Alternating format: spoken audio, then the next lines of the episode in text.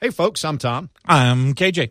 You know the drill. We're back here once again to remind you about the benefits of the Dunlap Champions Club. If you haven't sampled it still, well, find one of your friends or somebody that has. Uh, you know, the spring game in the rearview mirror. Certainly, uh, some other folks got an opportunity in there to enjoy what is uh, just terrific space. Every now and then, when you're hanging out in the Dunlap Champions Club, an MC Hammer concert breaks out too. So you never know what you're going to get. And if you haven't had the opportunity to even be there, you can schedule a private tour. Just call 850-644-1830. Tickets are available. It's a it's a home schedule that uh, you'll enjoy visiting there, and particularly if we get any of those noon noon kickoffs, you'll be air conditioned and ready to go. Well, that is a good point. I just, in general, I didn't want to have a noon kickoff conversation, but I get your point. And the home schedule, of course, includes Miami, NC State, Louisville, Syracuse, uh, whatever it is, 644 1830, the number to call, or, or, or go online, seminoles.com uh, slash tickets, and check out the Dunlap Champions Club. And we really like them because they allow us to then put this on the podcast, and it's without commercial interruption. Is that how we say it? This being Front Row Noles. Take it away. Broadcasting live from the Prime Meridian Bank studios in the capital city of Tallahassee. This is Front Row Noles with Tom Block and Keith Jones. Front Row Noles is brought to you by Cornerstone Tool and Fastener. Online at ctf.nu. Now, here's Tom and Keith.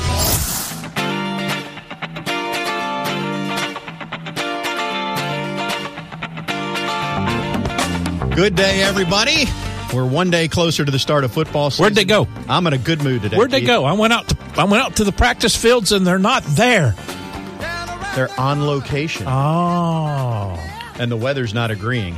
Yeah, they had a little uh, moisture and lightning and had to go in for a little Yesterday while. and today, too. We'll hear about that from our uh, Osceola.com insider, Bob Ferrante, a little bit later on.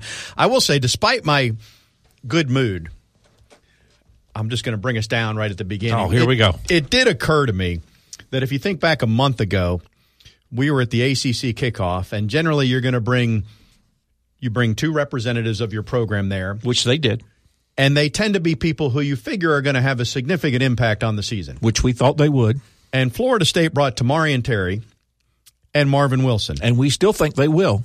Though Terry hasn't practiced all fall and Wilson has now been out since Friday. So I started to think about that a little deeper and I thought at some point this does get disconcerting. That was the word I was going for. Disconcerting. We've been doing this way too long. However, I will also tell you this: I'm not worried about Marvin, Big Marv. He'll he'll be fine. The Terry issue is of concern because it's coming off of surgery. Now, regardless of whether it was a surgery on a scale of one to ten, whether it was a one or a ten, there's just stuff that can happen with surgery.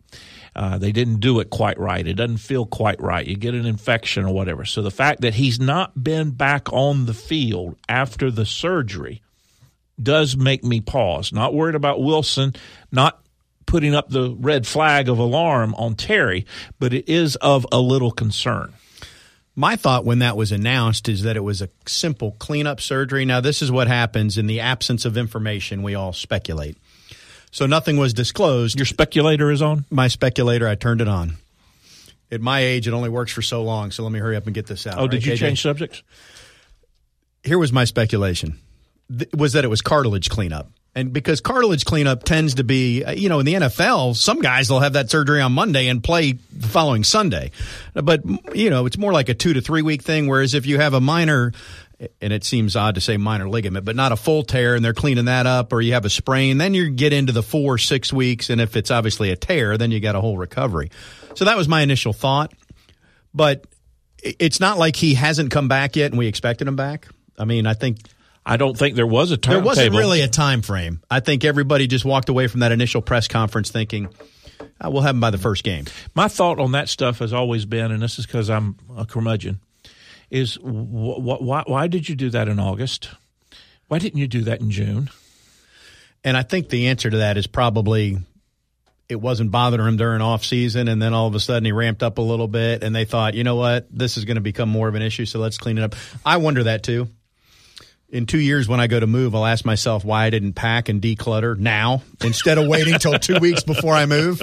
You know, it's the same type question. Understood. Here's the other thing, though. Again, um, I'm not trying to bring us down, but a year ago at this time, all the reports were that Brian Burns was the best player on the field, probably should go directly to Canton because they can't block him to save their life.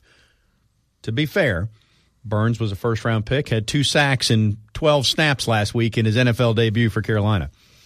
But what we found out is that meant the offensive line wasn't very good. So now we have all these reports that the offensive line is doing a good job. It's holding its own, looks much better. To which I think, what does that say about the defensive front right now? Well, two things. Number one, remember they're not saying that the offensive line is headed directly to Canton. That's true. That's true. Unless and, they bought a plane ticket. And number you. two, they had a long, long, long way to come from. So the fact that you're saying they're better on a scale of one to a hundred could be anywhere from a two to a ninety-eight. we'll wait and see what happens in Jacksonville. Would be my best advice. So you're saying you're not worried about it? I'm. I'm not worried we're about kind it. Of, we're kind of at the point though of the preseason. We have analyzed the first 15 minutes of practice so much and read so much into it. And that's what the media sees, and it's twelve or fifteen. So that's all they've got to talk on a about daily basis. So that's all they've got to talk about. I mean, we don't know that. if the guys are actually playing the same positions they line up at during the open portion of practice. Who knows? And then there are always those out there saying that the coaching staff is orchestrating this so that the press will see it in a different light, and therefore it won't give off any signals or signs to the opponent. Which I say please don't be offended, but that's giving the staff too much credit for intelligence. it's just a coincidence, whatever's happening. Did you see the reports from Boise about how they turned the heat up yesterday at practice? Well, yes, I did. And did you see the reports about the cold boxes that we've got in Florida? Yes. that are 18 degrees. Wow, geography does make a little difference, doesn't it? Well, the index got to, I don't know if we hit 113. It was predicted to hit 113 yesterday.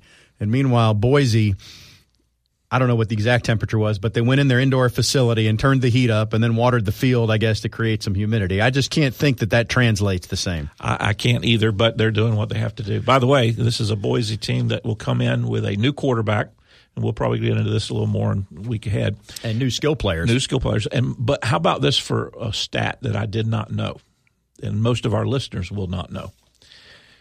For ten consecutive years, Florida, uh, excuse me, Boise has had a 1,000 yard rusher. For the last 10 consecutive seasons, they've had at least one 1,000 yard rusher. We, it, we can't say that. It'll be tough for them to get there in week one, though. Correct. But your point is they've got a philosophy, they stick to it. Exactly. I hear you. So I've got a couple of topics here, and we'll get into other Florida State athletics in our next segment. Bob, uh, or coming up, Bob Ferrante will join us. By the way, uh, Derrick Brooks and Tony Dungy were at practice today for the Noles down in Bradenton. Do you like the idea of going on the road? I do. Uh, I was a part uh, right after I finished ball. Um, a couple of the local high schools would travel over to Marianna. There was a facility over in Marianna, Blue Springs, I think it was called and they'd go over there for two or three days, kind of like a camp. And I'd go over and speak and help and that type of thing when I still thought I knew something. Uh, I like the concept. Um, I know it's expensive. I know that it's done for reasons other than camaraderie, which is why the high schools would do it 35 years ago. You know, you're going off, get everybody situated. But camaraderie is part of it. It's a big part of it. Recruiting, obviously, Recruiting, presence. Is, is, you know, I would I would argue that in Florida State's case, recruiting is probably bigger than the camaraderie aspect. But you know, a different place, getting up at a different, getting out of a different bed, going to a different place to eat, practicing on a different field, it changes it up. Regardless of whether you're doing two a days or one a day, 25 practices get monotonous because you're hitting each other and, and, and that's all you're doing. Uh, so I like it. It breaks it up. I think it's cool. Even in lean budget times when we know that everybody's well, talking we, about the fact that it's we won't whatever. get into it but isn't it amazing that depending on how you read the numbers florida state's approved athletic budget is 109 million but according to the newspaper and to uh, usa today they generated 160 something million in revenue huh there's accountants and then there's liars and there's statistics and then there's something else however that phrase goes the short answer on that, and you're correct because oftentimes everybody reports things in different buckets, so you don't even know if you're looking at apples to apples. They try to make that apples to apples, but the reason that number's so big for FSU is because of the Unconquered campaign. Exactly. And so you have dollars that are counted as revenue, even if they're pledges that aren't in yet. But more than that, they're restricted they're to go somewhere else. They're restricted to go to the football yep. facility or golf or or whatever. whatever it is but they're not being used to pay to put food on the training table for the football team or send them to Bradenton. But I tell you, I will. So that's the I short will answer share with you. I will share with you that sometimes I'm not aware of what's going on per se. Came back from the beach early. Kathy stayed down a couple of days. Sometimes you're not aware of Shut up.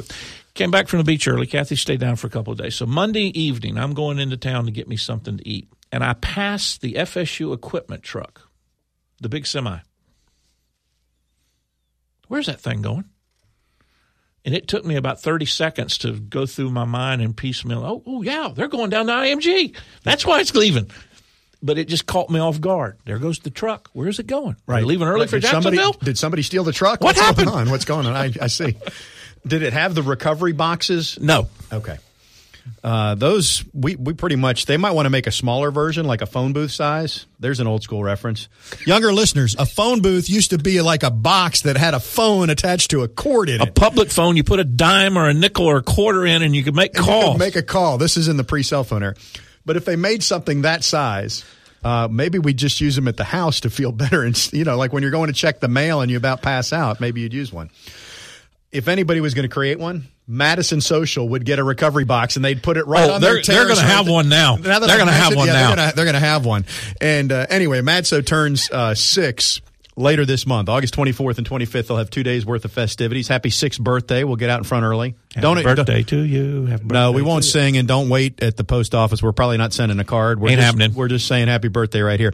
I, I will point out, and we've mentioned this previously, but Township, and I think it's it's Madso and all the four of the table properties, but every Thursday night they do a cool promotion where if you're headed out, uh, this is maybe more directed at the younger set, but doesn't have to be. If you're headed out and you take Uber and Lyft, they will then, and you bring your receipt there, they will give you a, a credit, if you will, up to ten dollars for the amount of your Uber and Lyft ride, which is a good way to promote don't drink and drive and be safe and all that And thing. guess So, where me and Kathy will be tomorrow night?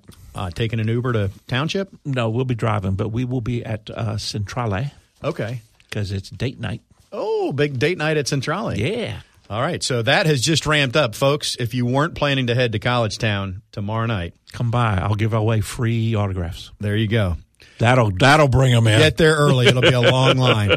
Step aside. We're just getting warmed up. We've got, I told you I'm in a good mood today. I don't know why. It's Wednesday. But then you bring up two downer subjects. What's wrong But I with brought you? up- Are you bipolar? I brought them up in a glasses half full. Con- well, no, I didn't. You're right. I, I don't know. And I don't think so, but maybe. Another segment coming up on Front Row Noles after this. What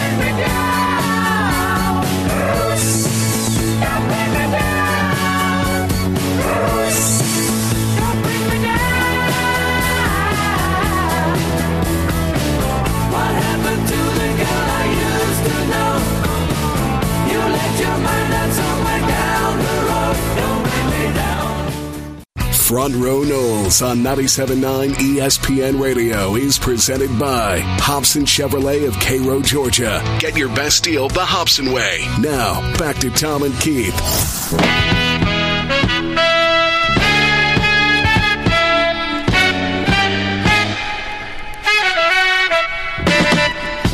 Welcome back. Time to get into the heavy lifting now as we crank open that Earl Bacon Agency hotline, the Earl Bacon Agency ensuring your future together. We say hello to Bob Ferrante, who is our Osceola.com insider. Check out the Osceola online at the Osceola.com. Bob, how you doing?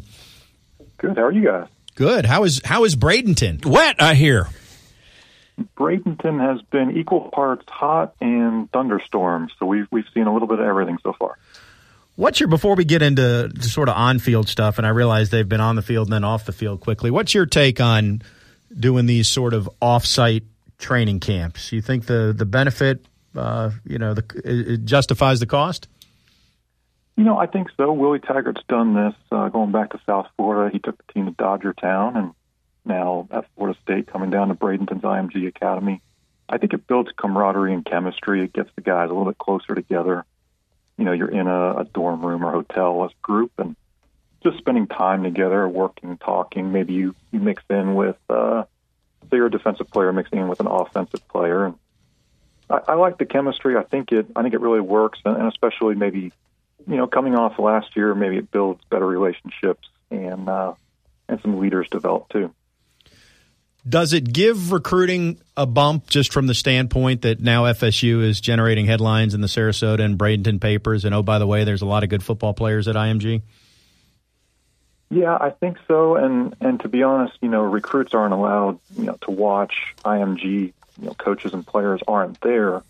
But I do think, you know, local TV has been here. There's been a presence from news outlets like the Tampa Bay Times and, and the local papers. So, yeah, it definitely helps. Uh, They've had a ton of recruiting momentum coming out of that Saturday Night Live event in late July. So, yeah, I think this has to help. You know, a lot of momen- momentum with the program. Willie Taggart's got a top 10 signing class. I think there's, you know, we're into that mid August point where there's enthusiasm about the opener. So, um, yeah, I think it's a good thing for, for kind of Southwest Florida to host the Noles. And, you know, some people get to say they're in my backyard. All right, Bob, getting back to the field, good news um, from the uh, administrative standpoint. Uh, the uh, waiver request uh, and immediate eligibility of Jordan Travis. I know he's been hampered a little bit with a leg problem uh, in camp, but I'm one of those guys. I look back at what he did in the spring game 22 of 28, 240 yards passing, and I got to believe he's going to be able to help somewhere sometime, and it, it'll be as soon as this year. I think so too. He what he does really well is he throws you know those short and intermediate passes. He's not doesn't have that downfield arm like like a James Blackman. So I think what he does is he brings some mobil- mobility, some leadership, you know, an accurate passer. I have to think he's now the guy who could be the number two. Like you know, for all of Alex Hornibrook's experience, and there's a lot there. Not the best system fit for what Briles and Taggart want to run. I still feel like James Blackman is the front runner here, but now all of a sudden Jordan Travis, that last hurdle's been cleared for him. He doesn't have to worry about it. He's ready to go, and he, he really could be the number two guy. Was it a sense of relief when you talked to him? Did you get that sense from him? Oh yeah, yeah. I mean, he it was very stressful. Um, I, I think he was very thankful though too. To be honest, I think he he knew initially what was going on. I think he when he was looking at various schools, he looked at Florida State, UCF, South Florida, Florida Atlantic, and you know along the way, I think he had some pretty serious discussions with coaches and administrators, and they told him that transferring from an ACC school to another ACC school would bring you another larger hurdle. And he knew going in it was going to be tough. And I think he also knew that FSU and compliance was going to go to bat for him. And they certainly did. They saw it through. They saw it through a, a denial and then an appeal. And then you have to go through all those steps. And, and finally on Monday, he gets cleared and he seems incredibly happy, incredibly thankful. Yeah, it was good news, even if it took too long to get to that resolution. Glad to, to, to see that he's he's eligible and ready to go. Okay, talk me off the ledge on this one. Uh, this is uh, Bob. It's a long way down. Bob Ferrante from the Osceola we're chatting with. I, I mentioned at the top of the show that you know we we're at the point in fall camp where it, it's it's all been roses and sunshine because you, you haven't played anybody else. And then it occurred to me that the two representatives that Willie brought to the ACC kickoff one of them hasn't practiced at all this fall, and the other's been out since Friday, and Tamorrion Terry and Marvin Wilson. And at some point, that becomes somewhat significant.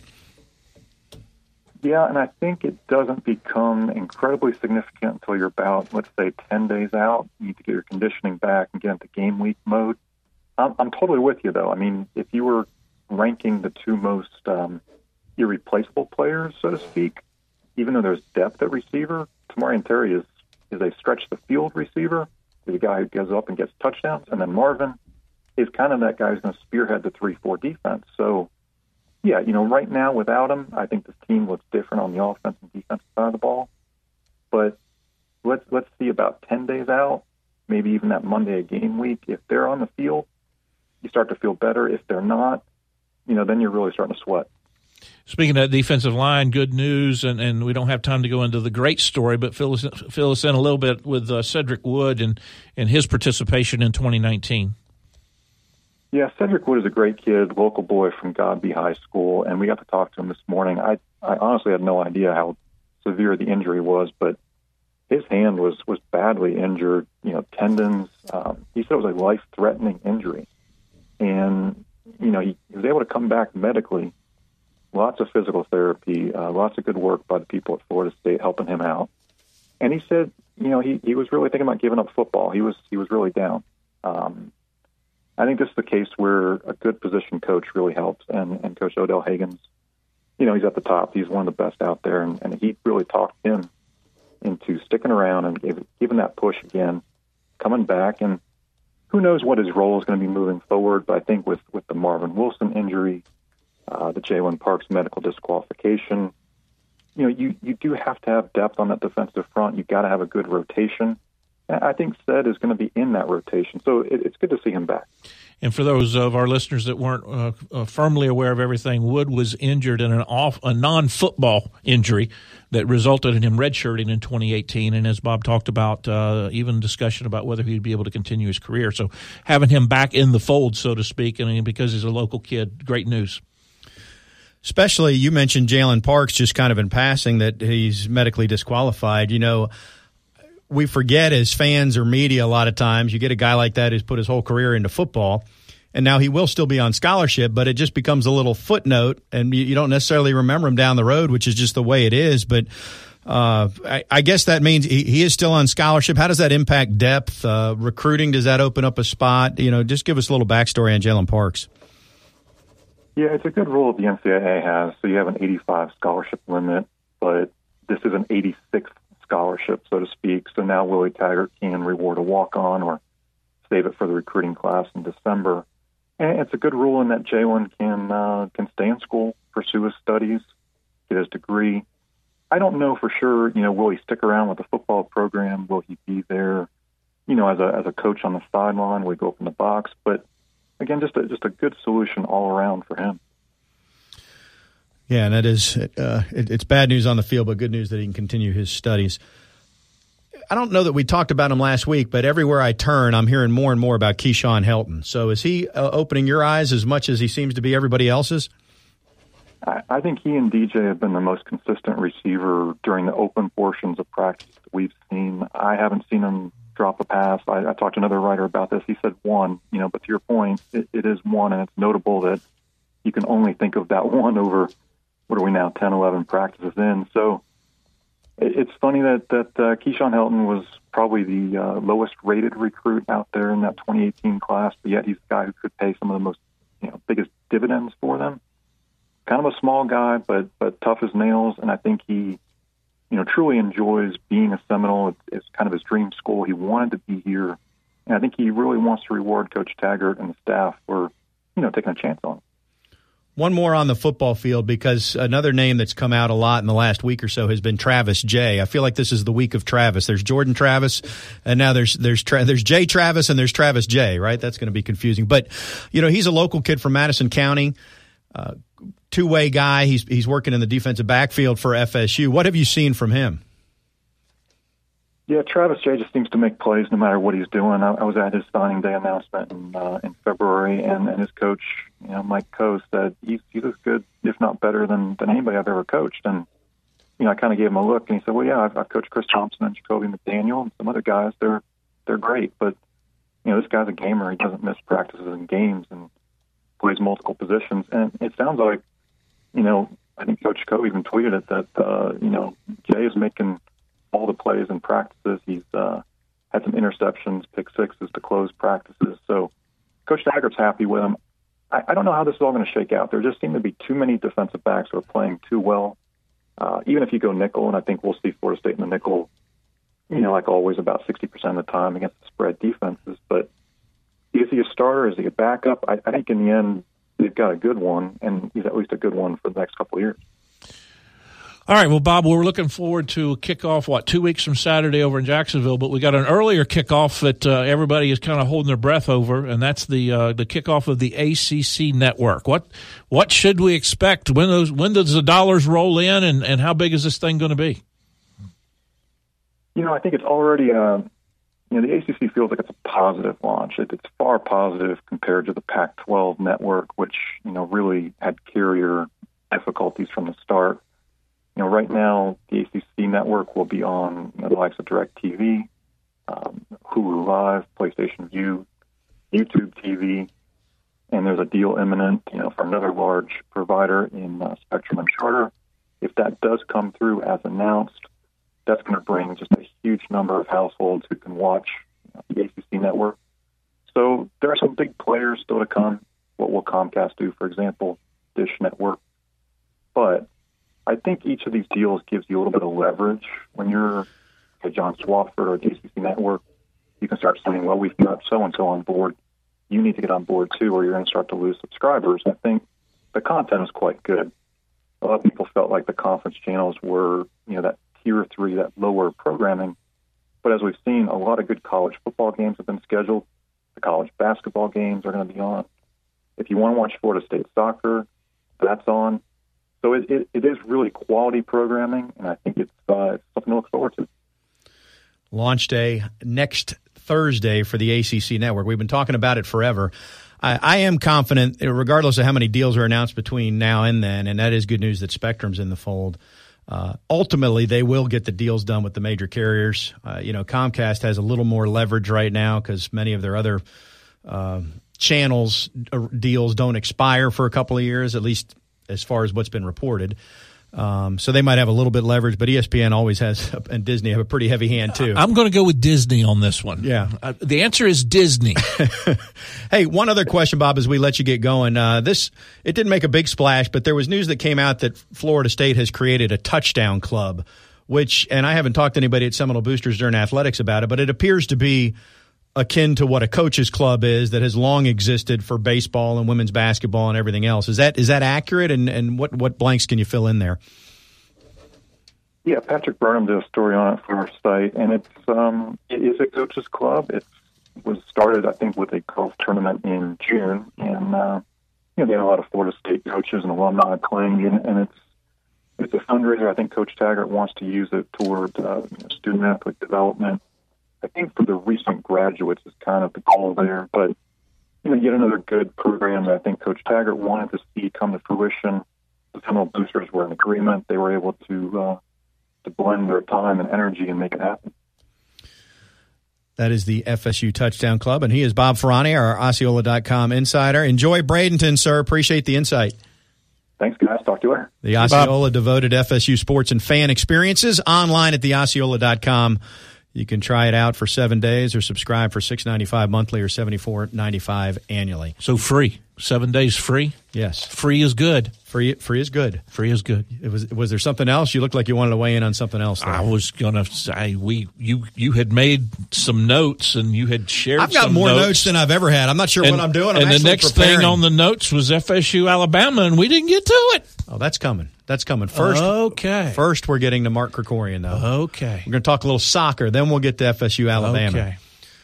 It's a tease, Keith. More front row Noles after this.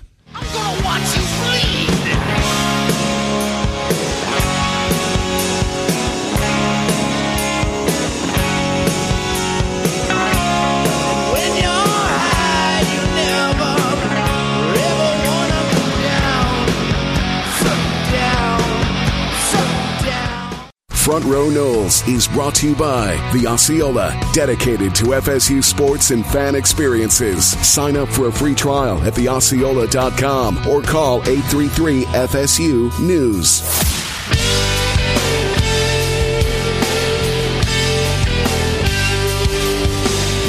Back on front row Noles, we've talked a lot about football, but let's do a little football here because FSU's soccer season kicks off in the next week or so. And you're probably aware that Florida State is the defending national champs. And as we open up the Earl Bacon Agency hotline once again, the Earl Bacon Agency ensuring your future together, we say hello to Florida State's Coach K, Mark Krikorian. Coach, how are you, sir? Doing great. Hey guys, thanks for uh, having me, and I look forward to uh, having a quick chat with you. Head coach of the defending national champions. Does that ever get old? Absolutely not. Uh, I would like to be able to say it more often. Let me ask you this, and you've had this experience before, but a lot of folks will point out that climbing the mountain is sometimes a lot easier than staying on top of the mountain. And you've you've won a couple of national titles. So in, in this go round, how do you attack that challenge when the bullseye is smack dab on your back? Well, we know that we're going to get everybody's best game, right? Every opponent that we have is going to come out with the uh, hope of uh, knocking us off and knocking us down a, a peg or two. But you know, we have a very good team. We have a very con- competitive team. We have a lot of good players, um, very experienced players as well. And um, yeah, we're going to take each game as it comes. Where we're going to continue to look at uh, things in the same way we did uh, last year and uh, pr- prior to that, also where you know, we're not taking anything for granted, and uh, we have a hardworking blue collar team that's uh, willing to put the effort in to be successful. So, you know, n- no one here is looking beyond the first game at this point, and uh, excited for it. Mark, we do want to look ahead, but one last time, when you look back at 10 years, 15 years from now, when you talk about last year's squad, what will be the number one thing you talk to others that didn't see them play that you would use to characterize that group? Well, I think we played the beautiful game. That's uh, kind of how we want to play here at Florida State. We want to make sure that we're in control of the game uh, with the ball, dictating the tempo of the game, dictating the play, and I think that everyone that saw us play uh, gained great appreciation for not all, only the quality of the players, but uh, also the quality of their play. And um, you know, we went through a, a really tough gauntlet to win the national championship of a lot of really good teams, and uh, uh, came out on top. And um, I think that the the playing style was was beautiful to watch, and um, I think most people who had a chance to to watch it around the country um, got a real good picture as to what Florida State soccer is. Beautiful play from the beautiful mind, the, the beautiful mind of the coach. There you go. Did I see this, or, or was I hallucinating that you're preseason number one, but you were picked second in the ACC? I think that's true. Yeah. so, uh, you know, it's a head scratcher, but really what it speaks to is the caliber of competition in the in the Atlantic Coast Conference. So, how do you balance the fact that there are no nights off in the ACC with we still need to make sure that we've got the right RPI to try and you know be at home in the postseason and, and schedule accordingly out of conference? That's a great question. It's really an interesting balance of, you know, trying to find the results, winning games, in other words, but also continuing to grow and develop the team. And you know, one of the challenges we have in the world of college soccer is international duty, international call-up. So, uh, as you know, that certain times during the year, some of our national team players are called away from our team, and we have to go into competition without them, which is both a, a blessing and a curse. It's a blessing in that it gives other players an opportunity to get meaningful game time and help to build our our depth. It's a curse in that we're losing a really good player or two or three or four in a meaningful game. So um, you know, the ACC is just a, a, a really good conference, uh, top to bottom. I think last year we had seven out of the last 16 uh, going into the Sweet 16 uh, were ACC schools. Um, obviously, the two that played in the final, us and Carolina, were ACC schools. There have been other years where three out of the four in the Final Four were uh, schools from the ACC. I think uh, a few years ago, also we had eight out of 16 in the in the Sweet 16. So you know, the, the competition and the level from top to bottom is really good. I think our listeners need to be aware. We've talked about it. Tom and I have, Mark, that uh, you were one of uh, in the forefront about the international play and allowing your ladies to to fulfill those those dreams and aspirations. And I think that's part of what has uh, has built this Florida State program to where it is. But I have a I have a big picture question for you. If you were named commissioner of the Division One women's soccer program uh, throughout the country, you're the commission now. What's the first number one rule change, administrative change? What What's the first thing you would do to change women's soccer if you had the power to do it? Oh boy, that's a that is a big picture question, and uh, one that I certainly would like to take a lot more time to think through, uh, rather than give you a quick off the cuff answer. But um, probably one of the things that I would look at is uh, making sure that the um, spring semester is um, as good for growth and development of the players as the fall semester is. You know, in the fall we have our competitive season. In the spring, it's much more limited in terms of availability to coaches. And you know, with the kids like we're getting here at Florida State, they all want to play as pros. They all want to be in national teams, and I think there are some restrictions that make it a little bit difficult for the kids to develop as much as they want to uh, because of the rules that we have should point out as a segue there. Uh, well, I want to segue into the, the national team topic, but uh, your team, I think, is annually among the uh, maybe the top in terms of GPA and getting it done in the classroom too. So I, I, point that out because it's not as if increasing time on the field in the spring would, would hinder that, given the, the caliber of uh, student athletes you're recruiting. But, yeah, we got we have great student athletes. I think uh, our team grade point average last year was about a 3.4. So you put together the performance on the field, winning the national championship, 3.4 thereabouts in the classroom, and Kuikka winning the Honda Award for outstanding, you know, on the field play, in the classroom um, behavior and uh, performance, as well as in the community action, uh, I think it's a great sign. And Tom, I would echo that. I've had several of, of, of Mark's ladies in my classes over the years, and they are they are top notch. They're there every day. They pay attention. They they score well. I mean, they're a pleasure. Good, uh, good testimony there from uh, adjunct professor Jones in the College of Business. Mark, here's what I wanted to ask related to uh, you know we were coming off. It was a, a, a women's World Cup year, obviously, and and uh, great excitement that went with that for for for Team USA. How close is FSU to having somebody on that national team roster? I know there's several players that have been in the pool. I know Jaelin Howell that that's on your team now is probably a candidate. I think was it Casey Short that was there right until the end before they, they went to the World Cup. Just kind of paint a picture for those who don't know as much about uh, women's soccer in terms of the caliber player you have and where they fit in the national team picture. Well, we did have two players that played in the World Cup. Gabby Carle for Canada and Cheyna Williams played for Jamaica. Um, you know, Casey Short was probably the last person that was cut from the U.S. team, so she's certainly right there knocking at the door, and we'll, we'll give her best effort to try and make the Olympic team this year. but the future is really bright for our young American kids. And I think that, uh, as you mentioned, Jaelin Howell, she uh, she's on the uh, radar for them, firmly planted on the radar, and uh, she's going to continue to work and develop and give herself every opportunity to play in uh, women's national team events going forward.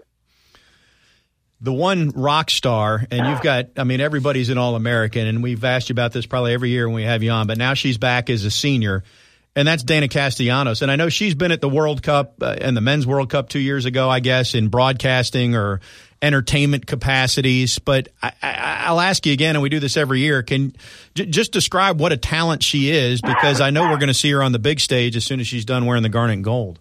Yeah, Deyna's a big talent, a big personality, um, known around the world in the world of women's soccer. Um, I think um, I heard recently that her Instagram followers are up over 1.3 million at this point. Uh, I don't know about you, Tom, but I'm not quite in that uh, that same level. That's the Keith Jones stratosphere. oh, No, yeah, right. okay, Well, yeah, let me tell right. you, Mark Krikorian doesn't even have Instagram, so they're not that I know of, at least. um, but Deyna's a pleasure. She's, um, you know, everyone would think that because of her celebrity, it would be uh, a kid that would often be hard to manage. But from the minute she's walked in the door here, she's been uh, anything but. She's come in, um, think about the team first, um, gives uh, of herself for her teammates. Uh, she's the first one at the end of practice to grab a ball bag and to carry it and let all these young kids see that she's not above it. So um, I think that she has developed in, into a very good teammate, a good leader, and uh, will continue to uh, have great things occur for her as she goes forward. Mark, just curious, what what might be the opportunities for you and your staff to get involved a little more on the international stage from a coaching standpoint? Is is that available to you if you chose to to to uh, entertain it? Um, I think that the possibility is uh, is always there. Um, my assistant coach Mike Bristol has gone in uh, twice in the last few months with the USU 20 national team and uh, helped them out some. Of course, my other assistant, Amizame, was uh, the, the head of the Japanese uh, Federation. So, in terms of player development and the technical director and stuff like that, so he certainly had his share of experience with the Japanese national team. And you know, I think my my time with the U.S. Um, I, I've had it. Um, I'm not sure that it's uh, a path that I'm going to go back down again. Sure, sure. Let's talk about this year's team a little bit. Uh, my sense is that uh, you know the cupboard is not bare, but on top of that, you've brought in a really strong recruiting class again, uh, including and and pronounce this for me correctly if I if I say it wrong, but Jenna Nighswonger I think is one name. But but just kind of give us a, a snapshot of what you're bringing in and, and what you expect. Uh, you know what this year's team is going to look like. Well, I think that you know when we look back at last year's team, what a what a good team it was. We had some really good senior leadership, and you know we only lost two starters out of the team, but that doesn't really tell the full picture because we had a bunch of kids coming off the bench that gave us huge minutes, scored big goals, created big chances, and defended very well. So you know losing Kuikka and uh, Tillman uh, out of the starting lineup, those are big two big gaps. They're they're, they're hard to fill. Um, but um, you know, then you look beyond that. The kid that scored the, the goals down the stretch, Dallas Dorosy. I mean, you know, we lost her too, and um, you know, Olivia Bergau and uh, you know Megan Conley. So we lost a lot of good kids. Michaela Edwards. But at the end of the day, we did bring in a good recruiting class. Um, we have a player that uh, transferred in from LSU, Abby Newton, who will be a sophomore, who will uh, be featured prominently in the in the group, and who's done a very good job. Uh, Jenna Nighswonger, as you've mentioned, uh, she's uh, is uh, well. Um, uh, well, she's she's re- uh, regarded as one of the top American kids coming out of uh, the ga- uh, out of high school last year, and uh, similar in terms of um, um, potential as Jaelin Howell. Um, we expect her to come right in and help us and score some goals and create some goals and be a, a, an important player to us. Uh, we have a couple of new international players. We have a few other very good young American players. So I think that um, we're, we're in a good spot. We also got Clara Robbins back, who was injured last year in the first game of the year, and she's a big talent. She's a very, very good player, and uh, she's going to uh, step right in, help us provide depth as well. And both of our goalkeepers are now back and healthy. which is good news. That's one of the sub storylines from last year that you lost your starting keeper and still went on that run to win the whole thing. Final question for you, Coach. You open up next Thursday against TCU, and uh, which is the same day the ACC network launches. And I, and I mentioned that just to connect the dots because your next game against Wisconsin will be the first live broadcast on the ACC network. So that's a nice honor and feather in the cap and salute to your program as the defending national champs to to carry the banner for the for the league there. Well, uh, we're flattered that they chose to, to, to take our game and uh, make that the first game, and uh, hopefully we can go out and have a good performance on uh, the, the game against uh, TCU on Thursday, and then come back with another one against Wisconsin. We know both of those programs are very, very good. Uh, I think both of them were in second and third round of the NCAA tournament last year, so uh, we certainly have not uh, ducked the, the hard competition uh, in our schedule, and we're going to open up with a couple of good ones. Best of luck as always. Thanks for a few minutes of your time and uh, continued success to you, Mark. Anytime. Nice to speak with both of you. Tom, Keith, we appreciate your support. Thanks, Coach. All right, All right, Coach guys. Coach Krikorian. He's done such a great job, and you know when the expectation is that you're going to be in the Elite Eight, which is where he went every year for the first several years, and they you know they missed for a couple years, but he's won two titles, and basically, Well, they were runner up one year too, weren't they? yep, yep. I'm selling him short. I don't have his resume Right. in front, um, but it's been a remarkable run. what's amazing to me about it is is we've now gotten to the point you're kind of echoing but from a different side that's the expectation i mean we're not shocked or anything if they make the final four or make it to the final that is the expectation. Now, that's a great deal of pressure but he, he doesn't shirk from it. Uh, his ability to recruit particularly the international kids and as i mentioned earlier he was one of the first in the country that will allow those ladies to go Yeah, and participate and and not shy away from it. And I think that allowed him to bring in some talent to Florida State that maybe not would not have normally been uh, kids that would make it to Tallahassee. And he's just he's built a phenomenal program. And the other thing that is amazing about Mark. You know, sometimes you in in these things you create your little fiefdoms and there's some little jealousies and everything. Every one of the other uh, uh, coaches embrace Mark. Uh, I mean, th- th- there's no animosity. They're all pulling for that program uh, to do well, and and and he is making himself a member of the collegial family of those coaches, and it's it's it's just great to see that happen. That doesn't happen everywhere. Is I guess is what I'm saying. Appreciate him giving up some time to join us. As always, they kick off the season next Thursday night, as we just discussed against TCU. We will talk uh, more football, the uh, Florida State gridiron kind, and specifically reports that FSU and Alabama may have another date on a future who? schedule. I The want to get into that when we uh, continue on Front Row Noles.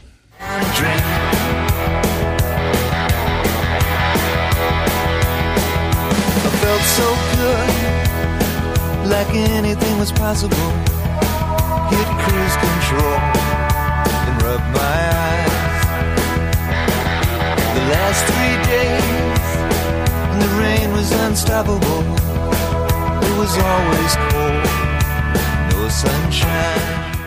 Front Row Noles on 97.9 ESPN Radio is presented by Hobson Chevrolet of Cairo, Georgia. Get your best deal the Hobson way. Now, back to Tom and Keith.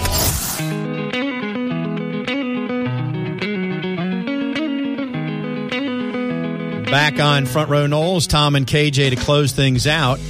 Good show so far, wouldn't you say? We do say so ourselves. Uh, and we do often to ourselves. Yes. Something dawned on me. Uh, there was an article out, and forget the publication, was talking about salaries of the non-revenue or what we used to call the Olympic sports, and Coach uh, Coach Krikorian fits in, and soccer fits into that. And Um, uh, so, women's softball fits into that. It was U- USA Today. USA it was Dan Dan Wolken. Yeah. And the other thing about they talked about wasn't talked about, but has been talked about for, for years is facilities.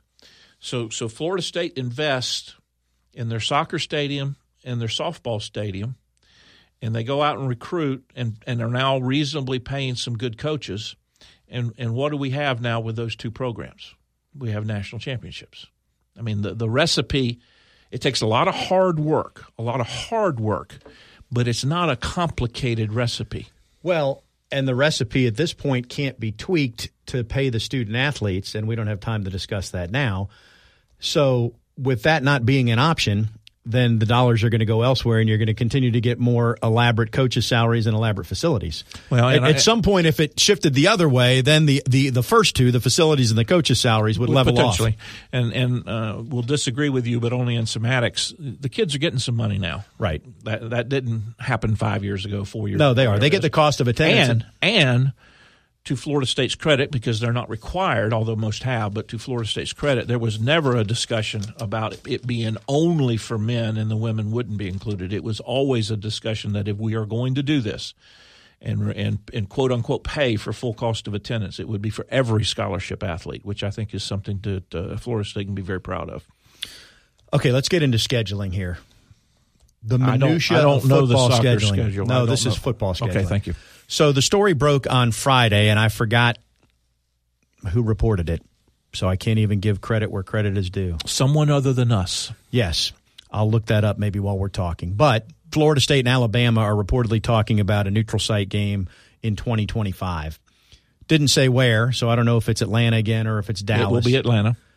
That would- will be the Chick Fil A people. and it will be the opener, and that that's probably right. But this, I don't think that was in the report. So this was uh, Friday evening, and I had a big night. I was staying home, and I was on Twitter, so it was a big Friday night for me. The And life that the Block family leads. as I started to look at my timeline, there were a lot of FSU folks irritated that here we have an odd year again, meaning not an even year. Not odd as that in how that works? Not odd as in strange. I'm just trying to clarify. Where Florida State, uh, much like this year, needs another good home opponent besides Miami to help sell season tickets. And so it was starting to, to, to disintegrate into what are they doing. And so I tried to jump into the conversation uh, and point out, and I haven't had any conversations with FSU folks about this at all, but if you look at FSU's schedule, one, Notre Dame really messes things up because they're not in consecutive years, they're all over the map. Well, and they're in they're in like every third year, which doesn't fit. You need two year increments. But more to the point, what it turned into was people saying that needs to be a home and home, whether it's Alabama or somebody else. They weren't necessarily saying Alabama, but let's play a Power Five at home in 25 so that we can, and then we'll go on the road in 26 because that'll fix the season ticket issue in 25. Well, it will help. It would definitely help if you were playing Auburn or Georgia Tech or whoever it is. Uh, it would help. But if you return the game in 26, that means that your non conference in 26 is Florida, Notre Dame, and that Power Five school that you just played. And if you return it in 27 or 28, you have Florida, Georgia, and that Power Five school. And if you return it in 29 or 30, you have Florida, Notre Dame, and that Power Five school. and don't forget about LSU. So, well, that's 22 and 23. I'm just saying. So- Those are in the mix, but everybody's forgotten about them. I, I know it's easier to visualize this than to listen to me babble about it, but really the first opening where you could return the game without over scheduling is 31. And how many programs are going to say, we'll do a home and home, we'll go to you in 25 and we'll return it in 31? Who the hell knows who's going to be good in 31? U, UCF lost 12 games four years ago. right. The the other, th- I, But the late the late great Monk Bonasorte got up on a whiteboard one time with me and explained all this to me, and I've forgotten it. I wish he was still around. He did a really good job. But talking about how you fill these in, and there's two overriding things that you, that that have come into the landscape that nobody wants to admit. Number one, you generally schedule home and home for consecutive years. Right. Now, there's no reason you can't schedule them for a third year or a fourth year or a fifth year, but just in terms of putting the yellow stickies on the on the Right. Saturdays in the years in which you're looking at, simplistic minds like back to back. So Georgia's back to back, LSU's back to back. There's no reason it couldn't be 31 and 35 Right. But it's just not done that way. Number two, you can't ignore the money that's involved in these pre quote unquote preseason kickoffs. Because though it may take away a Florida State home game, Florida State playing Alabama in 2025 in in Mercedes-Benz Stadium in Atlanta will generate more net dollars to Florida State than playing a home game. You can't ignore that. Right. And you can't debate that. It is a fact. What you- So what you do, here's what you're fixing to say, is you have to balance that. You can't do that every year. You, You maybe do. can only do it once every 3 So years once every 4 years. So cutting to the quick, and and I don't know dollars, but they got five million to play Alabama in seventeen. So by twenty five, that number will be seven, Seven or or eight eight. million, and that's definitely more than they make on a home game. Harder to quantify. What did they lose in terms of annual giving and booster priority and the season ticket revenue there, and which is a consideration, there's but, no but, doubt. But the bigger point related to 25 is because the way FSU schedule lays out, I really don't think they have options. The options are to play an FCS school, to play a group of five school, which we've just spent five years complaining about FSU playing Boise, uh, or Which, by the way, when it was announced five years ago, People cared. Everybody was excited about it.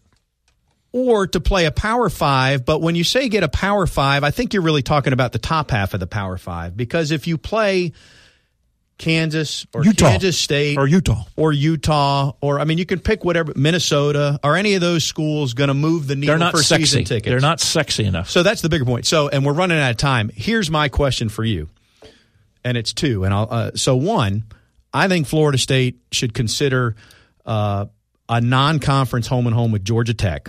In the because they're not playing as ACC rivals and they're four hours away and there's a lot that, that's always been a good series. Which, by the way, somebody in the ACC is doing that this year. yeah, North Carolina Wake. Yeah. Or, or, and this is Pandora's box if you want to go down this road. That little that little town in the central part of the state.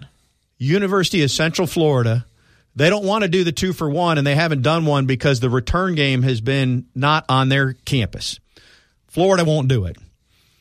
If FSU was to do it. Now, the downside is you legitimize UCF if you're doing it. But the upside is you schedule UCF here in two odd years to solve that problem because A, FSU fans will come because No they want to be, and B, UCF will sell all 10,000 visiting tickets.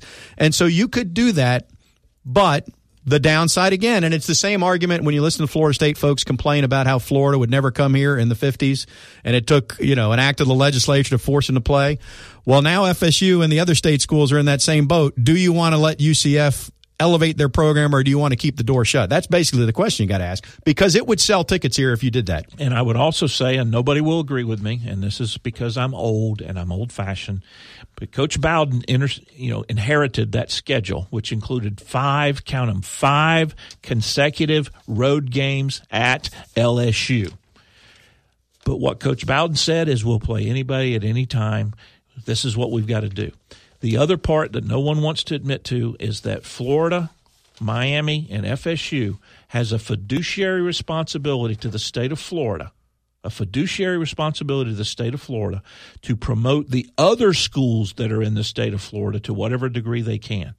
And I would make the argument that that solely is a reason why FSU should do a two for one for UCF, fill in those blanks, and let's get on with it.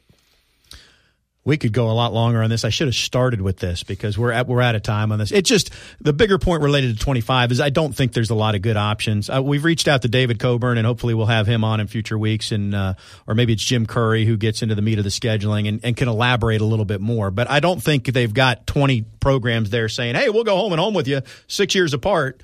And FSU saying, "No, we'd rather take the payday and go play Alabama." Uh, I just think you got to look at it beyond the vacuum. All right, he's Keith. I'm Tom. We're one day closer to football season. Folks, have a great night. We'll talk to you again next week.